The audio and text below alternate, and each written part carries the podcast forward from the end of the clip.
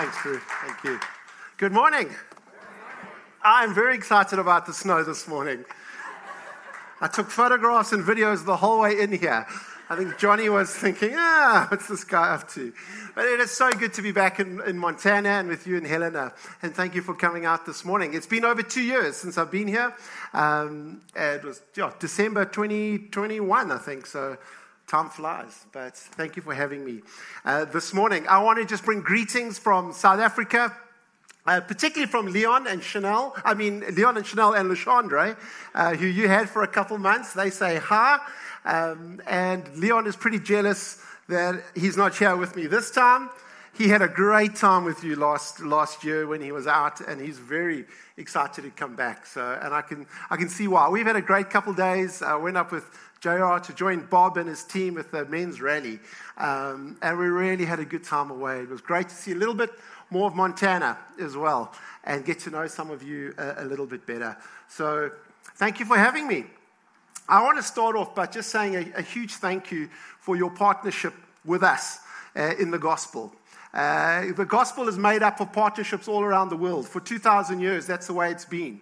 Paul thanked the, the Philippians 2,000 years ago. He said, I thank God for our partnership in the gospel that we have together. The task God has given us all is a huge task to declare his glory among the nations to every tribe and language. And no one church, no one group can do that can bring God the glory he so deserves. And so we need partnership. And for a number of years now, we've been friends. Met JR in 2015, I think it was initially, to 2016. And, and we were chatting about when, when you guys came out and, and Jenny came out. We went down to the coast 2016. My, my littlest was just a little baby then, and now she's pretty getting big. Well, she thinks she's big. Um, but uh, we have a, a friendship that has been growing and growing through the years that's developed and developing into a partnership that is having a real impact in the nations. So thank you. Thank you for your generosity uh, over the last few years. Thank you for sending guys uh, to JR coming across. And where's Ethan? Is he here this morning? Ethan Canny? There he is. Ethan's coming this week to join us in South Africa for two months. And I've never met Ethan in person, only on a Zoom. So it'll be great to meet you afterwards. But uh, Leon and Ethan have been chatting for a while, and he's coming across to serve us for two months and have a bit of an adventure, eh, eh, have a taste of what we're doing. A bit of travel, getting involved in the local church where we are as well. Thank you, Helena, for sending him, Mount Helena, for sending him to us. The other amazing partnership that uh, is birthing through our friendship is one in Malawi, which uh, you guys have heard about. Davy Zunda, through his relationship and friendship with Brandon um, and Leon, and one of my other colleagues, Gareth, went and spent some time with Davy Zunda last year and uh, had an amazing time with him and his bishop, the guy who leads the family of churches that Davy's a part of. And God seems to be doing something really amazing in connecting our hearts with, with this group of churches in the country of Malawi and also Zambia. And so I'm hoping, God willing, to be there in a couple months. But really, we only met them because of our friendship with you. Partnership is amazing when we work together for Jesus. Amen. All right, could you open your Bibles or read on the screen Daniel chapter 2 this morning?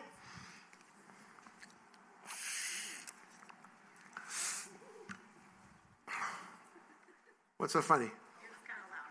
Oh, the sack was loud. All right, I better not do that. Will you help me if I do anything else that's slightly embarrassing? Okay, thank, thanks, Jenny. Joe, I did ask that I teach you guys to speak proper English while I'm here as well. But I, have only got 30 minutes. I doubt I'm going to get far with you. With, with, so I won't drink my water anymore. Is that right? My water. My water. Paul is drinking his water. Anyway, here we go. I want to speak to you about the kingdom of God this morning. And this scripture, I remember the first time, well, maybe it wasn't the first time, one of the first times I read this and heard someone teach about this, it gripped my heart. I came from a small town, much smaller than Helena. I know you guys think Helena is a smallish town. This is huge. You've got traffic lights everywhere. It's amazing. I came from a town with no traffic lights, and I went to a church that came out of that town. And sometimes out of a small town, you have small town thinking. You kind of think, you know, 100 miles away to the nearest big city is a long way. You've got to gear up, dress smart to go there. Um, that's how we grew up. And a lot of my thinking, especially as a believer, was real small time thinking. It was, hey, the gospel is just about me and Jesus. It's just about me not being a bad boy anymore and trying to straighten out some of my ways and being good enough to hopefully cross a line one day and get to heaven. That, to me, I grew up on that gospel, an anemic gospel that was so small, that had to do with behavioral change. And thankfully, as I got into my 20s and, and got exposed to great churches like this, I discovered the gospel is a whole lot more than just an easy ticket to heaven. The gospel is the good news about the kingdom of God, the rule and the reign of God on earth, not just in my little life, but in the nations of the world. I want to quickly try and take you on that adventure this morning that I went on. So, Daniel chapter 2, verse 31. The story is King Nebuchadnezzar was a, uh, a king of Babylon, a great king, and the Israelites were in. Um, what were the Israelites in, JR? Pay attention. Yeah. What were they? They were in captivity. There we go. That's helping me. The jet lag is still wearing off, but I'm getting there. So the Israelites were in captivity. And uh, they, they were there, and a lot of the young Israelites, as you, some of you will know, had became kind of uh, civil servants in, in, the service of the king. And one of them was this young guy, Daniel. And uh, Daniel, God raised up to be a great, a great prophet. But he was a civil servant of real stature and influence within, within the kingdom of Babylon. Uh, Nebuchadnezzar has this dream and it troubles him, this dream, because he can't understand it. And it comes to his attention that Daniel's a man who can interpret dreams. And so he calls for Daniel. And Daniel says, No, no man can do that, but my God can.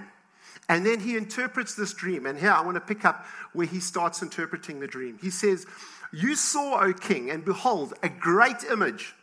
This image, mighty and of exceeding brightness, stood before you, and its appearance was frightening. The head of this image was of fine gold, its chest and arms of silver, its middle and thighs of bronze, its legs of iron, its feet partly of iron and partly of clay. As you looked, a stone was cut out, but not by human hand, and it struck the image on its feet. And, and the silver and the gold all together were broken in pieces and became like the chaff of the summer threshing floors, and the wind carried them away so that not a trace of them could be found. But the stone that struck the image became a great mountain and filled the whole earth. Nebuchadnezzar was troubled. Kings seem insecure by nature. Uh, they, they, seem to know someone's coming after them. And, and he was insecure and troubled and frightened by this dream. And Daniel then went and explained to him what it meant. He said, he said You, O king, are, are, the, are the head of gold, a great kingdom. Babylon was a great kingdom.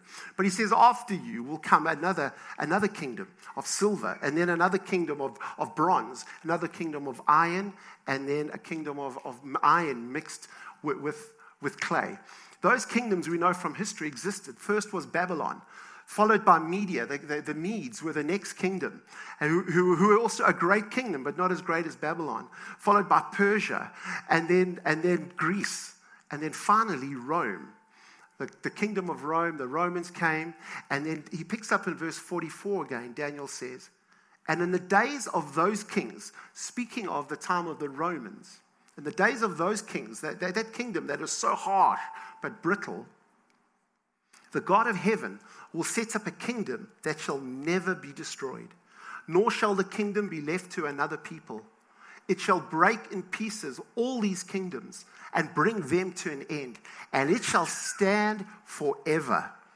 Just as you saw that a stone was cut from a mountain by no human hand, and that it broke in pieces the iron, the bronze, the clay, the silver, and the gold.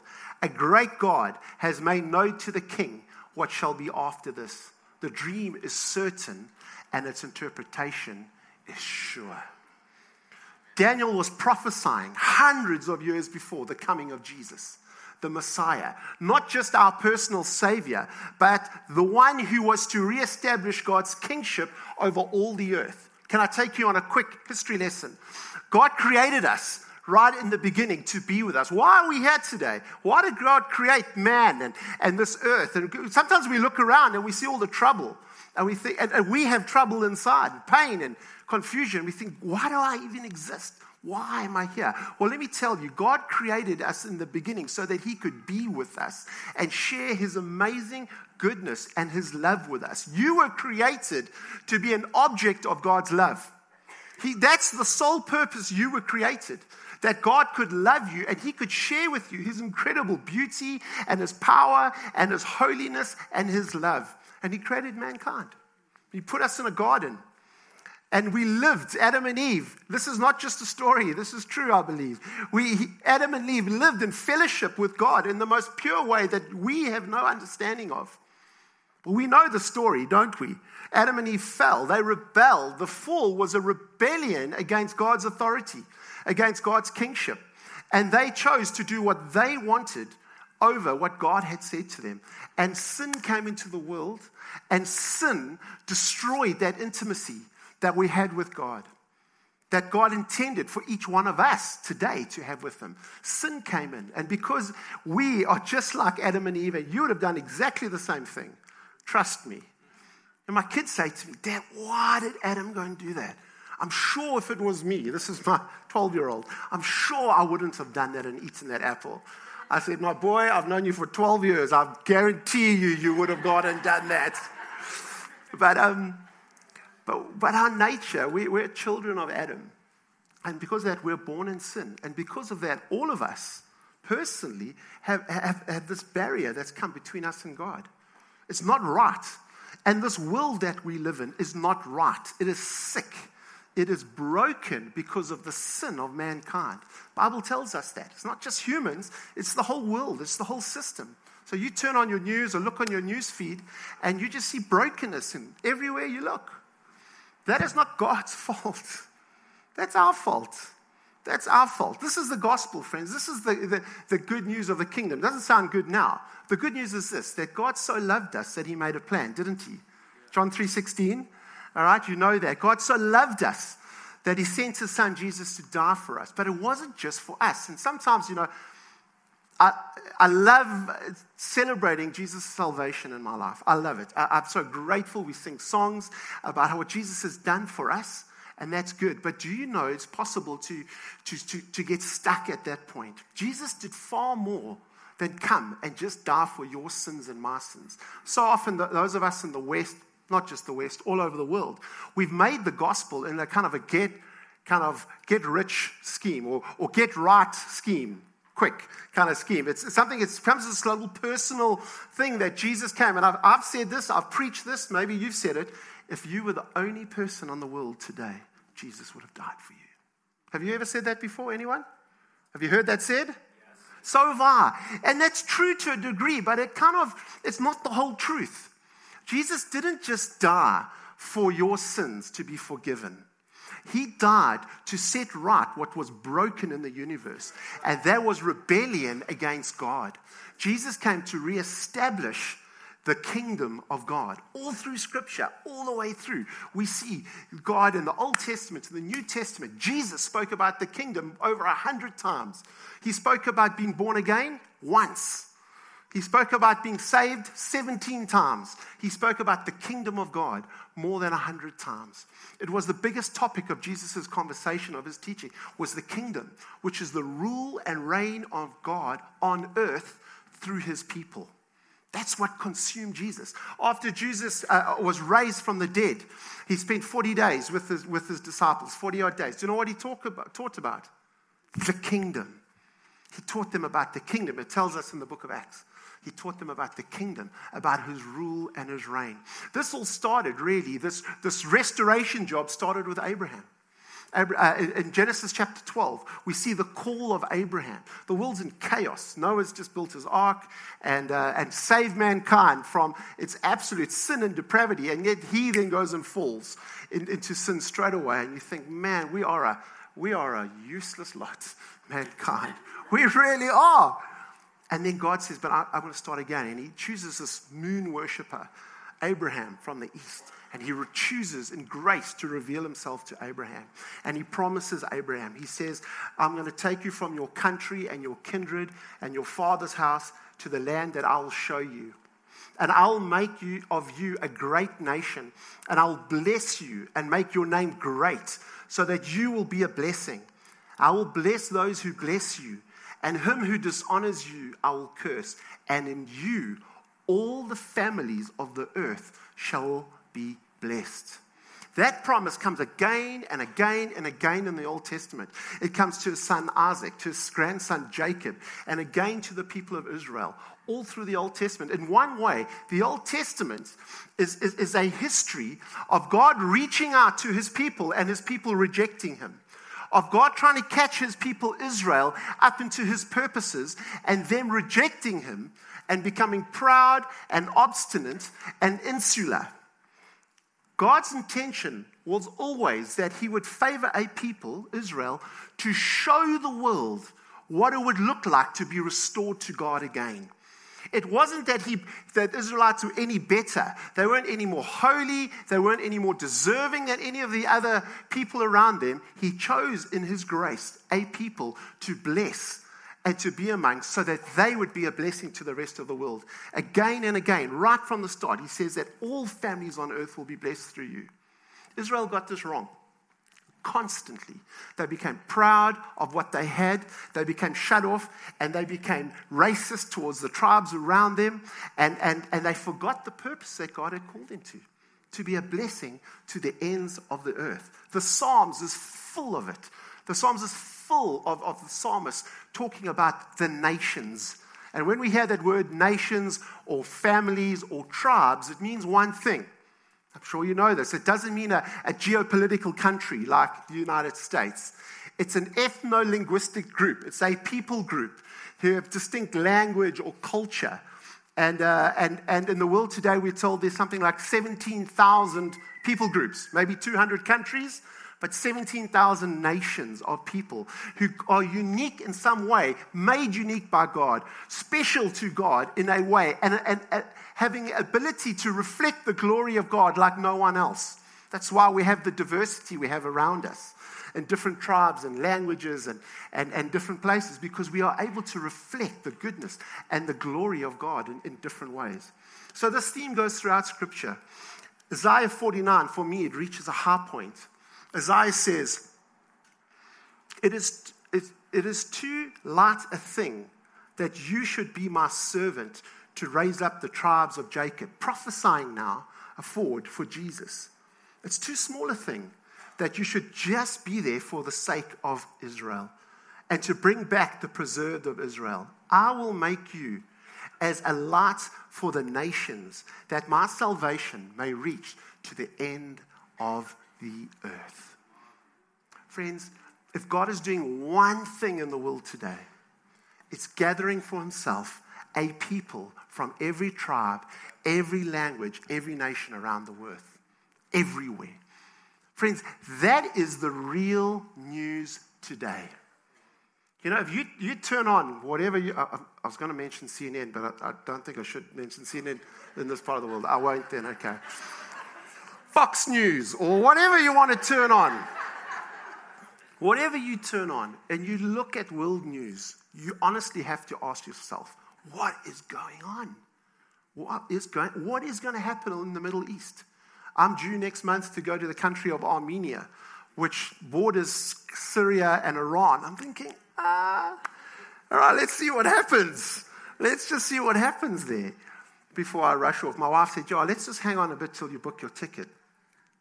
But, friends, I want to encourage you. The real news today is not what you see on, on, BB, on BBC, there we go, or CNN, or Fox News, honestly. It's not. It's what God's doing in the world today. It's what He's doing, and it hasn't changed.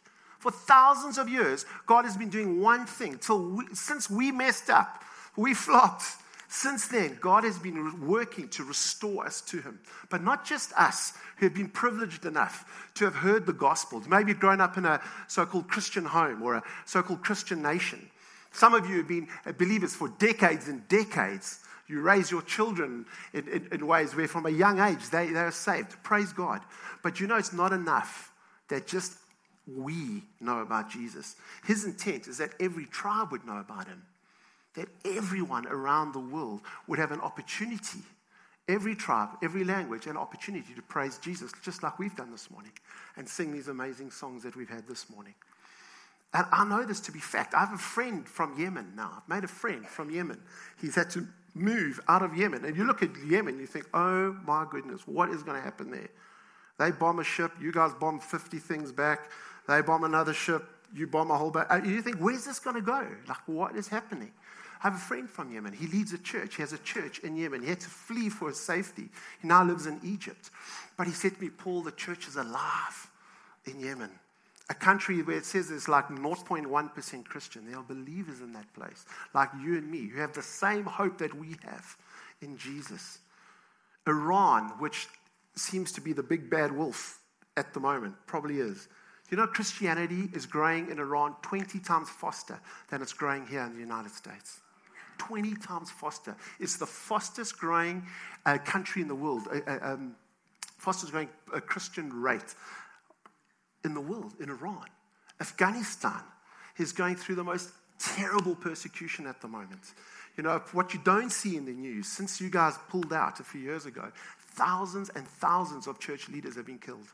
I've got friends who work into Afghanistan, and they have lost, this one friend, they've lost over 100 leaders who are leading small churches, house churches, since the Taliban have taken over again. But the gospel is going forward. But in the midst of suffering and pain and persecution, people are being saved. People are coming into a loving, knowing relationship with Jesus. That is the real news. We don't even talk about China anymore. Remember a, few years back, it was all China, China, and the gospel getting to China. There's probably there's more believers in China, they say, than there are in the United States today. Praise God. That would have been impossible 20, 30 years ago. You don't see this in the news, folks, but it's happening all around the world, wherever I go. I don't know people in Palestine, but I can guarantee you the Spirit's at work in that place. And people are being saved and the kingdom of God is coming. And friends, it always comes through pain and, and suffering and persecution. For 2,000 years, the church has advanced not in spite of persecution, but because of persecution. Many of your ancestors came to this land because of religious persecution, didn't they? in Europe and they wanted a free place and they came here and set up this great nation on these godly Christian principles and you've been a blessing to the earth. But it's been that way for 2,000 years. Not that we shouldn't, shouldn't be concerned with what's happening in, around the world. We should be. We should pray for our brothers and sisters and, and help where we, come, where we can. But we must realize this is all part of God's plan. God's not panicking. God's, God's not worried about what the stock market's going to do and what's going to happen in your elections this year. He knows. He holds the whole world in your hand, in his hands. It's not a kids, it's not a, it's not a kingdom kids or kids ministry song. He really holds the whole world in his hands. He knows what's going on in the nations. Psalm 2, he says, Why do the nations rage and the peoples plot in vain? The kings of this earth set themselves up against, against God and said, Let us burst their bonds apart. But what is God's response? it says God laughs at them. He holds them in derision. And he says, As for me, I have set my king on Zion. God has set his king in place. His name is Jesus. And he's not just your personal savior, but he is the king of all the earth and he rules. And today, in 2024, he is moving around the world, gathering for himself a people for the glory of his name. I promise you that.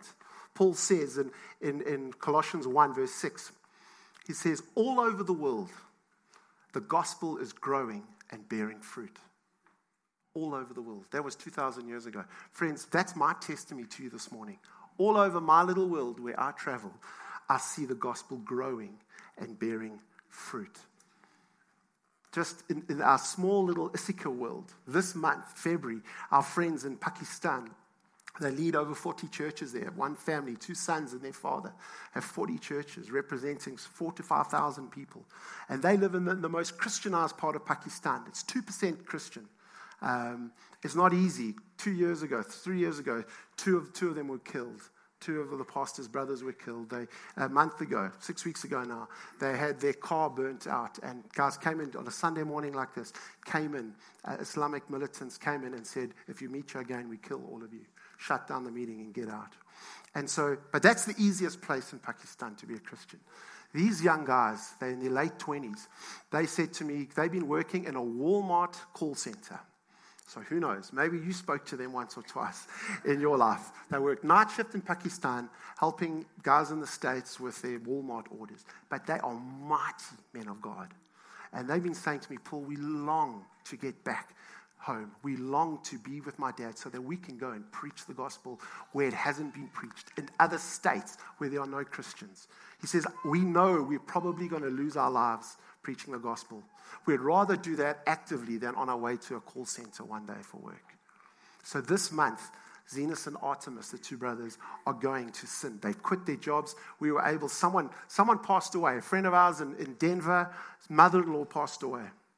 I don't know how happy he was about that, but I was pretty happy because he said, She left us money and I want to give you $10,000.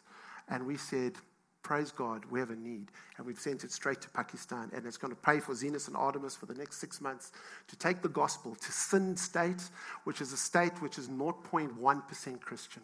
In some places, they've never seen electricity. They're going up there to preach the gospel. The gospel is growing and bearing fruit, friends.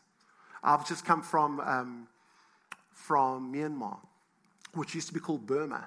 Uh, for some of you would remember the country of Burma. It's near Thailand and China and Bangladesh. And we work with an incredible family, a man there. His name is Ong. He's about that big. Uh, I was like a giant in the land. I had, kids taking photographs of me in the street. Um, but in a Buddhist nation there that's seen civil war for decades and decades, and particularly in the last six months, civil wars kicked off again, and, and all the travel advisories say you can't go. And my wife and I were there in, in December, just in the capital, and we had an amazing time with the most special, gentle people I've ever been amongst who've suffered for Jesus and yet gather young people, young people uh, in the early 20s, passionate for Jesus, laying their lives down, and they're planting churches. They've planted five churches in the last year in, in, in Myanmar. Last month, a friend of ours in Tanzania went and planted one guy, went and planted four churches. I was like, What do you mean you planted four churches on one trip?